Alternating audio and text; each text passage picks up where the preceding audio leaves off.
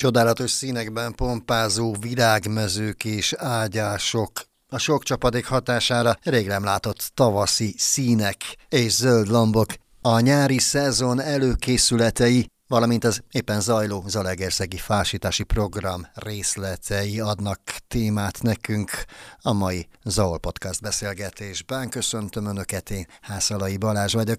A tél végén még öntözni kellett a nemrégiben elültetett fákat, addig a rengeteg csapadék hatására az elmúlt egy-másfél hónapban Leginkább a fűnyírás adja a nagy munkát a Városgazdálkodási Kft. szakembereinek itt Zalaegerszegen. Beszélünk még a további fontos tavaszi feladatokról, és adunk tippeket arra vonatkozóan is hogy birkozhatunk meg odahaza ezzel a hirtelen jött rengeteg zöld növényel, és szót ejtünk a gyönyörű Zalaegerszegi virágágyások kínálatáról is. Vendégünk Kovács Mihály főkertész, akit üdvözlök a stúdióban. Májusi eső aranyat ér, ezt mindannyian tudjuk, de sok helyütt nagyon rövid idő alatt egy havi vagy azt meghaladó csapadék összeg is lehullott. Van az a pont, amikor már elég ne tovább és inkább árt már a sok-sok eső ilyenkor tavasszal is, mint használ. Köszönöm szépen a meghívást.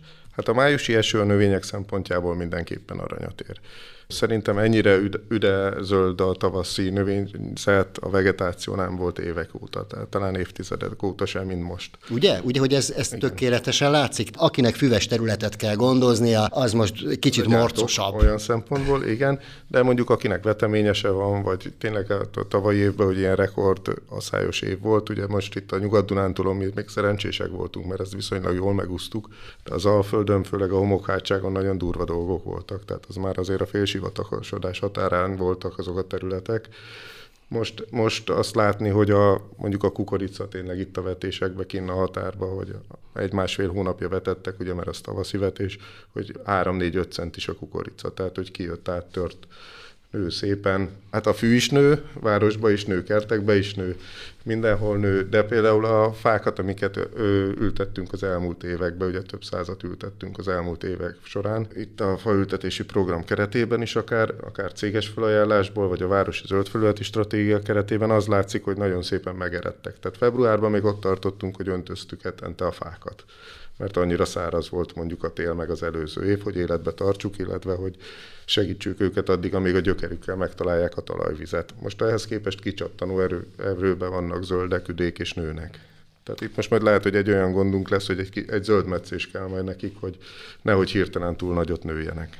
Amúgy ez a rengeteg csapadék nyilván más problémát is felvethet. Gombás betegségeket, ilyen dolgokat előhozhat a csapadékos idő, de itt szerintem a fordulópont az a holnapi nap, holnap után jövő hét lesz, tehát ezek a 20 fokok, amikor megjönnek a fölázott puha szövetű növényekre, de egy jó karban lévő növény elvileg legyőzi, tehát az kevésbé támadja meg a betegség is.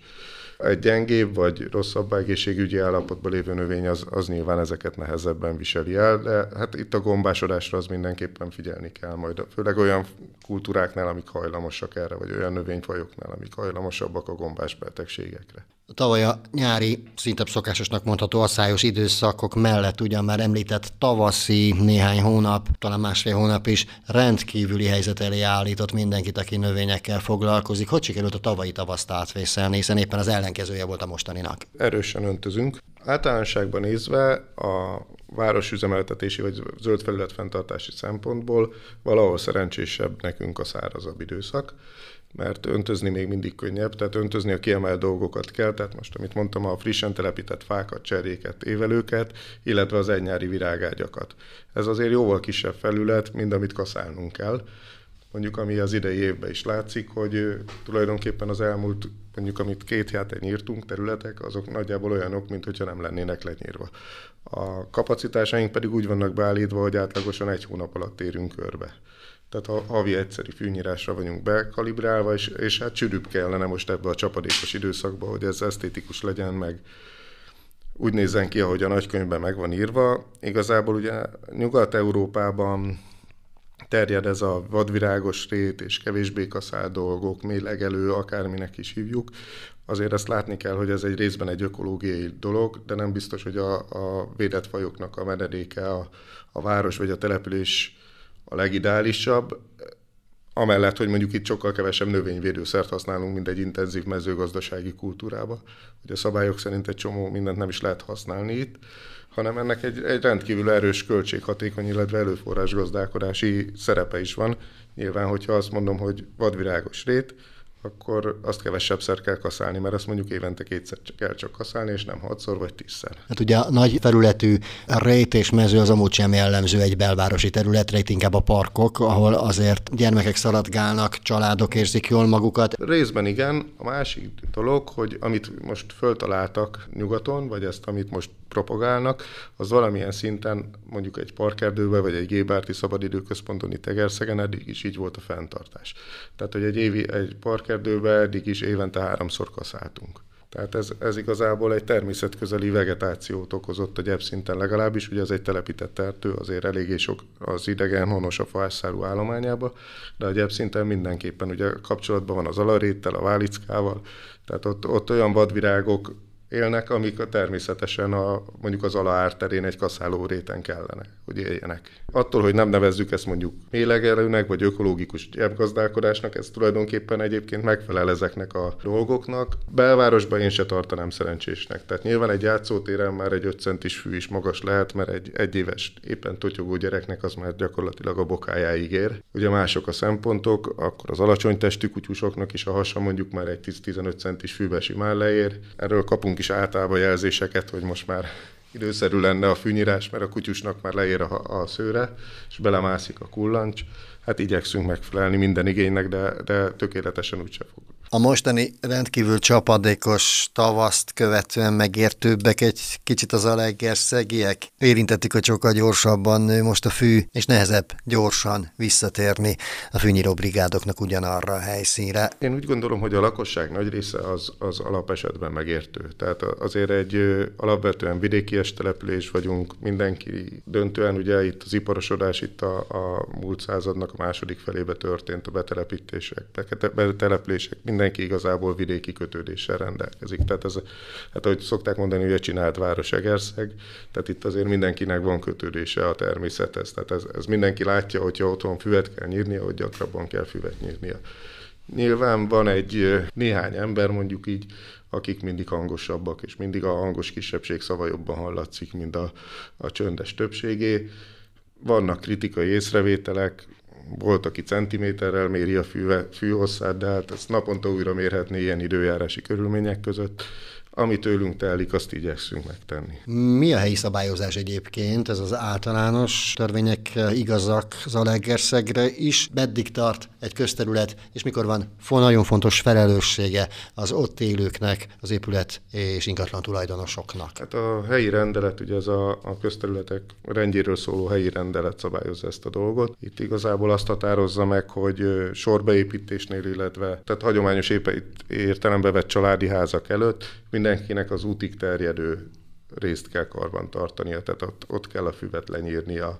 Ez gyakorlatilag hogy az útpatkát jelenti, ebbe beletartozik akár a vizelvezető árok és az áteresznek is ugye a tisztántartása, illetve a vizelvezető képességének a megőrzése is, illetve itt például a hulladékszedést is a, a jogalkotó ugye az ingatlan tulajdonosának, használójának, haszonélvezőjének a feladatkörébe utalta.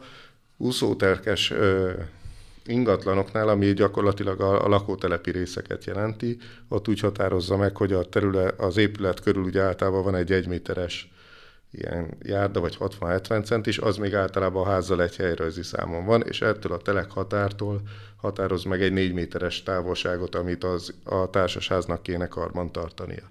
A társasházak nagy része ezt egyébként nem végzi el egyáltalán, de vannak nagyon üdítő kivételek, tehát vannak tényleg olyan társaságok, akik sokkal nagyobb területet megcsinálnak, vagy mi nyírási gyakorságunknak akár a dupláját is megteszik, hogy lenyírják. Nyilván ez közös képviselőtől, gondoktól, nem tudom éppen az adott helyen kinek az igényétől függ, de vannak nagyon üdítő és jó példák. Szeretnénk, ha ez ragadós lenne, de ez megint egy kicsit olyan dolog, hogy egyszerűbb egy e-mailt írni, vagy betelefonálni, mint lenyírni a füvet. Gyönyörű, virágos területek, tulipánmezők, korábban narciszok, tömkelege az, amit tavasszal Zalegerszegen járók azonnal észlelhettek, nem tudták nem észrevenni. Nagyjából hány virágot, hány nagy terület területet kellett gondozni, mekkora feladat elindítani egy tavaszt, hogy aztán nagyon könnyen világba boruljon minden, nem csak a belvárosban, hanem az egész városban. Hát ugye a gyepterületek mellett a másik legintenzívebb fenntartási feladatunk az az egy nyári, két nyári virágágyásoknak a,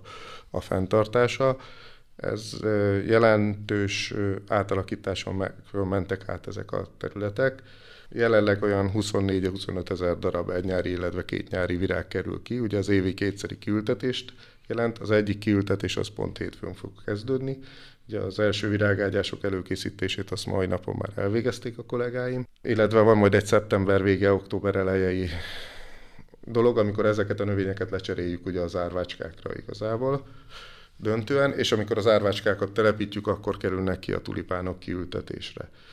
Az árvácska szintén ilyen, 25 ezer darabos, az egy kicsit több, mint az egynyári, mert az, az ugye egy kisebb növény, az egynyáriakból azért vannak nagyobb ö, habitusú növények, amik több helyet foglalnak el a virágágyásba, így ritkább tőtával kell őket terveznünk.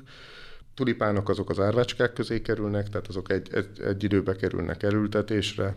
A nárciszok azok ugye főleg cserje és évelőágyakba vannak beültetve, őket ben maradnak, tehát az, az több tízezer hagyma lett kiültetve, de ez folyamatosan sokszorozódik, tehát most már lassan a százezret eléri a, a nárciszok száma a városban, most legutóbb ugye a Vizsla Parkba kapott egy több tízezres ültetést még.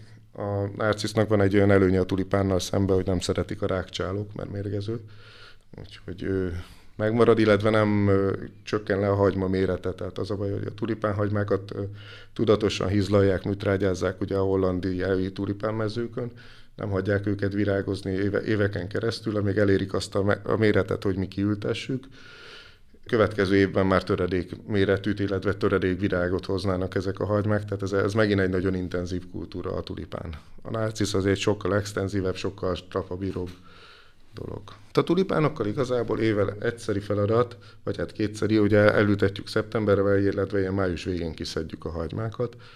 A továbbiakban nincs, mert ugye instant megkapjuk a hagymába a tápanyagot, minden egyebet, ugye a, virág azt a tápanyagot éli föl, ami a hagymába benne volt, ugye az, hogy megerősödjön, stb., az, az, azt már nem hagyjuk neki, mert cseréljük őket évente a tulipán hagymákat növényvédelme, ilyen, ilyen dolgok nincsenek vele, tehát igazából ez az ültetés és a kiszedés nálunk a tulipánnal a lényeg, a további dolgokat a hollandok már elintézték előre. Mi lesz egyébként azzal a rengeteg tulipánnal, amit aztán utána nem ültetnek el? Mindig lesz gazdája. A otthon, otthon jó kategória, csak sokkal kisebb lesz a virága, vagy van olyan, hogy nem tudom, az ember tehát 30 és egynek se lesz virága, mert majd öt év múlva lesz, ha addig nem viszi el az egér a pocok, vagy valami. Vannak erre egyébként tippek, mert akinek mondjuk otthon ugyanilyen problémát okoz az, hogy a tulipánok folyamatosan egyre kisebbek, eltűnnek.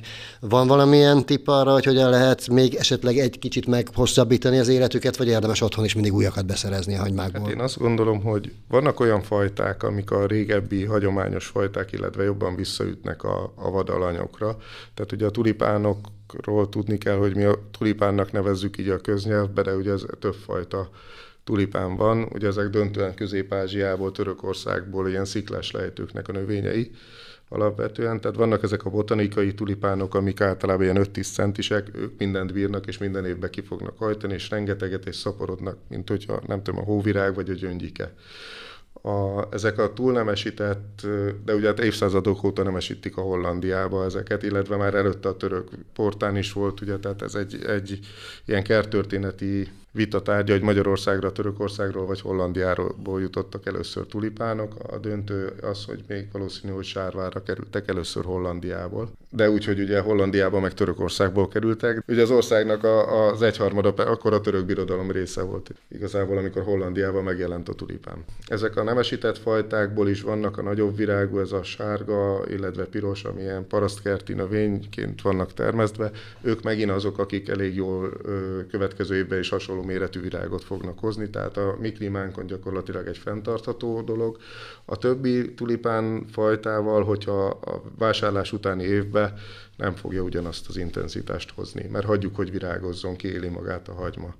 Tehát ott azt lehet csinálni a következő években, hogy tehát ki kéne szedni minden tavasszal, ami ugye egy macera, főleg egy vegyes virág beültetésből, mondjuk egy házi kertből, megszárítani, szeptemberben újra elültetni, trágyázni, tápoldatozni rendesen a következő éven, és akkor szépen hízik. Tehát ugye a hollandok levágják, mielőtt virágozna a, a tulipán mezőket, és akkor folyamatosan rostálják, visszaültetik, visszaültetik, és akkor nem tudom, 5-6-8, nem tudom hány év után kerül hozzánk, hogy kiültessük a kertünkbe. Tehát ez egy elég komoly iparág egyébként. Otthon akkor egy kicsit nehezebb volna ezt minden egyes évben, macerásabb, inkább nem hát is nehezebb. Most, most vannak elhivatott emberek, akik bizonyos növényekért nagyon oda vannak. Ugye azt mondják, hogy az, a tudós is az az ember, aki a világ egyre kisebb szeletéről tud egyre többet. Tehát vannak, akik, nem tudom, biztos van ilyen, aki ilyen nagyon tulipánmániás, és mondjuk erre hajlamos, és ő erre büszke, és ő tesz. De egy, egy átlag kertésznek ez viszonylag kevés sikerélményt fog szerintem adni. Én személy szerint mondjuk nem próbálkoznék vele, de tényleg van olyan, aki nem tudom, rododendron gyűjt, van, aki hortenziákat, tehát hogy vannak olyan emberek, akik tényleg egy-egy szeletébe, nekem volt olyan kollégám, aki juharokat abból doktorált a juharoknak a különböző fajtáiból, és ő, ő ebbe élt teljesen. Tehát a juharfákból verhetetlen volt. Hatalmas terület kellett viszont ehhez a hobbihoz. Hát ö, olyan helyen dolgozott hasonlóan, mint én, hogy, hogy ő mondjuk Szombathely városában ezt így kiélhette egy kicsit, és volt, volt, volt erre, hogy a hobbiának is egy kicsit hódoljon. Ezért van arra felé sokkal több juhar ezek szerint. Hát vannak ott, igen, nagyon érdekes, de egyébként vannak érdekes ilyen közép-ázsiai, közép- és észak-amerikai juharfajták, amik nem jellemző, hogy közterületi vagy akármilyen kiültetésben lennének Magyarországon. Mielőtt rátérünk egyébként mi is a fákra és a nagyobb növényekre, bokrokra, a virágoknál fontos az, hogy Zalaegerszeg milyen környezet helyzetben fekszik, hogy milyen a klíma itt a Nyugat-Dunántúlon, vagy az egész Kárpát-medencében mindenhol ültetnek tulipánokat, narciszokat, és ugyanolyan egynyári növényeket, mint itt. Tulipánt, narciszt azt gyakorlatilag ültetnek mindenhol, szerintem egész Európában, is, tehát a mi mérsékelt megfelelő klímákban ültetnek. Amit érdekes látni, hogy például Hollandiában hetekkel később virágzik ugyanaz a tulipán, mint nálunk. Mert ugye ez egy sokkal kiegyenlítettebb óceáni klímában van. Egy növényeknél is egy érdekes, ezt az egyik ilyen szaporítóanyag kereskedő cégnél mesélték, hogy ők belg, egy belga, ugye gyakorlatilag az egynyári növények szaporító anyagait néhány világcég állítja elő. Tehát a vetőmagokat, ezt úgy kell elképzelni, mint az élet, élelmiszeriparban, hogy vannak ilyen nagy cégek, akik a, a növény nemesítőktől a jó, ígéretesnek tűnő fajtákat fölvásárolják licenszet fizetnek érte, és utána ők fogják ezt felszaporítani, úgyhogy több ezer, több millió példányt lehessen. De ugyanez van rózsából, fákból, sorfákból, stb. És ezek a cégek, tehát ők egy belga cég, ilyen cégnek voltak a magyarországi partnerei, ahol voltunk egy ilyen termékbemutatón gyakorlatilag, vagy hát ilyen egynyári bemutatón, és ők mondták, hogy a, az a Vinka nevű egynyári, ami nálunk nagy sláger, és egy tök jó növény, tök jól bírja ezt a száraz klímát nálunk, hogy nem értették a belgák, hogy Magyarországra miért kell ennyi vinka. Tehát, hogy az egy micsoda, egy nem jó növény, mert náluk egyfolytában tetves meg minden. És akkor ö, májusban eljöttek ugye erre a termékbemutató előtt megnézni, hogy a, minden rendben legyen meg, hogy, hát, hogy a nevüket hozzá merjék-e adni ehhez az egész rendezvényhez, és akkor mondjuk május végén éppen volt 30 fok, mondjuk nappal, éjszaka meg 17, és akkor mondták, hogy most megértik, hogy miért miért kell ennyi vinka, mert ehhez a klimatikus viszonyokhoz ez tök jó, náluk nem működik, és fordítva, tehát hogy nagyon szépek ezek az angol képból tükörfordított könyvek, és nagyon szeretnénk mi is olyasmi dús vegetációjú kerteket, de a mi klímánk az, az, az, az érdatlan öntöző vízmennyiséget, illetve párásítást igényelne, hogy olyan legyen. Tehát tudunk mi is szépet, tudunk mi is jót, de, de meg kell a saját klímánkhoz találni. És ö, országon belül is nagyon eltérő klimatikus viszonyaink vannak, és még városon belül is. Tehát egy tizemeletes panelháznak, a, mondjuk a Kovács Károly téren van egy évelő ágyásunk, van egy kilenc emeletes épület mellette, az északi oldalról, tehát a kilenc emeletnyi beton nyomja vissza a déli falról a hőt.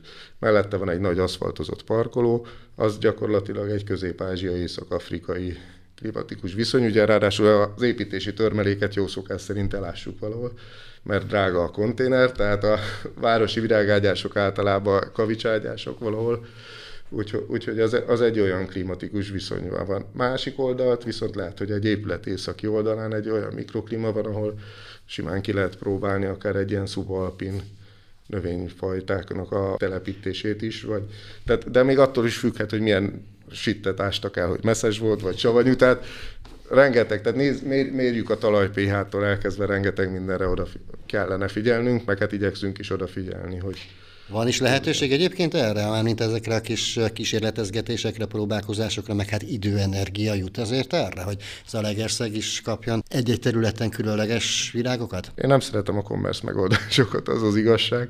Igen, próbálkozunk, próbálkozunk. Van, ami, van, ami bejön, igen, igen, igen, vannak, amik bejönnek, vannak, amik nem. Vannak olyanok, ahol, amit mondtam, hogy valakinek a szakterülete mondjuk csak az egy nyári, vagy csak az évelő növény, és ő csodálkozik, hogy ez a növény működik mondjuk egy belvárosi részen is, vagy például a, a mamutfenyőkre szoktak itt Egerszegen rá csodálkozni a kertész kollégák, mert ugye ez egy nagyon párás kiegyenlített, megint egy ilyen óceáni, ugye a, a kaliforniai magashegységekben lévő növény, ami olyan, olyasmit szeretne, és nálunk itt megélnek az Európa téren, ahol tizemeletes házak veszik gyakorlatilag körül, csak hát ugye nálunk meg nagyon magasan van a talajvíz. Tehát itt a belvárosi részeken ilyen egy-két méter között már ott a talajvíz, tehát a növények viszonylag könnyen találnak vizet. És ez valahol ezt a pára hiányt, ezt kárpótolja azzal, hogy tud, tud fölvenni és párologtatni magának. Főkertészként egyébként van olyan terület, még mindig a virágoknál tartok, amire nagyon büszke itt Zalaegerszegen, vagy olyan próbálkozás, ami aztán bejött, és akár példaértékűnek is mondhatnánk? Hát szerintem ez most nem szerencsés, amikor az ember önmagával megelégedi. Mert az, az akkor azt jelenti, hogy, hogy akkor jövő évben már vagy, de, vagy nem akar jobbat, vagy, és, és de már... biztos van kedvenc terület, meg kedvenc mindig virág. változik, az mindig változik. Nem, a kedvenc virág az megvan, ugye az nagyon durva egyébként, hogy az ember, hogyha lát egy tervet, egy kerttervet, vagy, vagy egy intézménykertet, vagy akármilyen tervet, amilyen növénykiültetési terv, és ha ismeri a, tehát név nélkül mondjuk letakart névvel, de ismerem a tervezőt, mert évfolyamtársam volt, vagy valahonnan ismerem, akkor a növény alkalmazásból az ember elég jó, jó eséllyel meg tudja tippelni. Mert mindenkinek van egy-két olyan növénye, ami be van akadva. Tehát és, és lehet, hogy még ugyanolyan formába is teszi le, és lehet, hogy ő tudat alatt csinálja ezt, de tényleg eze, ezeket ilyen, mint névjegyként, vagy nem tudom, tehát mind a festőknek is nem tudom, megvan a saját technikájuk, és technika alapján, vagy színhasználat alapján le lehet őket válogatni, tehát itt is, itt is elég jól rá lehet szűrni, hogy, hogy ki volt a tervező, aki elkövette az adott dolgot. Nyilván, tehát én nekem is nem tudom, van a macskamenta, azt tudom, hogy, hogy az, az már nekem is feltűnt, hogy rengeteget ültetek belőle, de, de nálam, ugye itt egy városban sokszor, mivel mi vagyunk a fenntartók és a kivitelezők is, sokszor olyan szempontok kerekednek felül, hogy az esztétika mellett azért az is egy fontos, hogy ez mondjuk egy olyan növény, ami nek nincsenek nagyon kártevői, és bírja a tápanyag szegénységet, és a rossz talajviszonyokat, és a nagy forgalmat, és hogy áttaposnak rajta, és a, ha rááll a markoló, mert éppen csőtörés van mögötte, akkor is kihajt egy hét múlva. Tehát, hogy itt vannak ilyenek, mert néha látni tényleg olyan terveket, meg az ember, hogyha nézi ilyen szak, szakmainak nevezett folyóiratokat, amik néha Magyarországon megjelennek, hogy hát szépek azok a növények, csak egy déli fal előtt egy, egy vörös levelű csüngő bükkfa nem fog megélni Magyarországon. Hogy mennyire fontos a praktikusság és az észszerű tervezés főkép a városok zöld programjait megalkotva. Ezt a legújabb Zalaegerszegi fásítási program is bizonyítja. Erről fogunk még sok más mellett szót ejteni legközelebb, amikor folytatjuk ezt a beszélgetést. Kovács Mihály főkertésszel. Tartsanak velünk akkor is!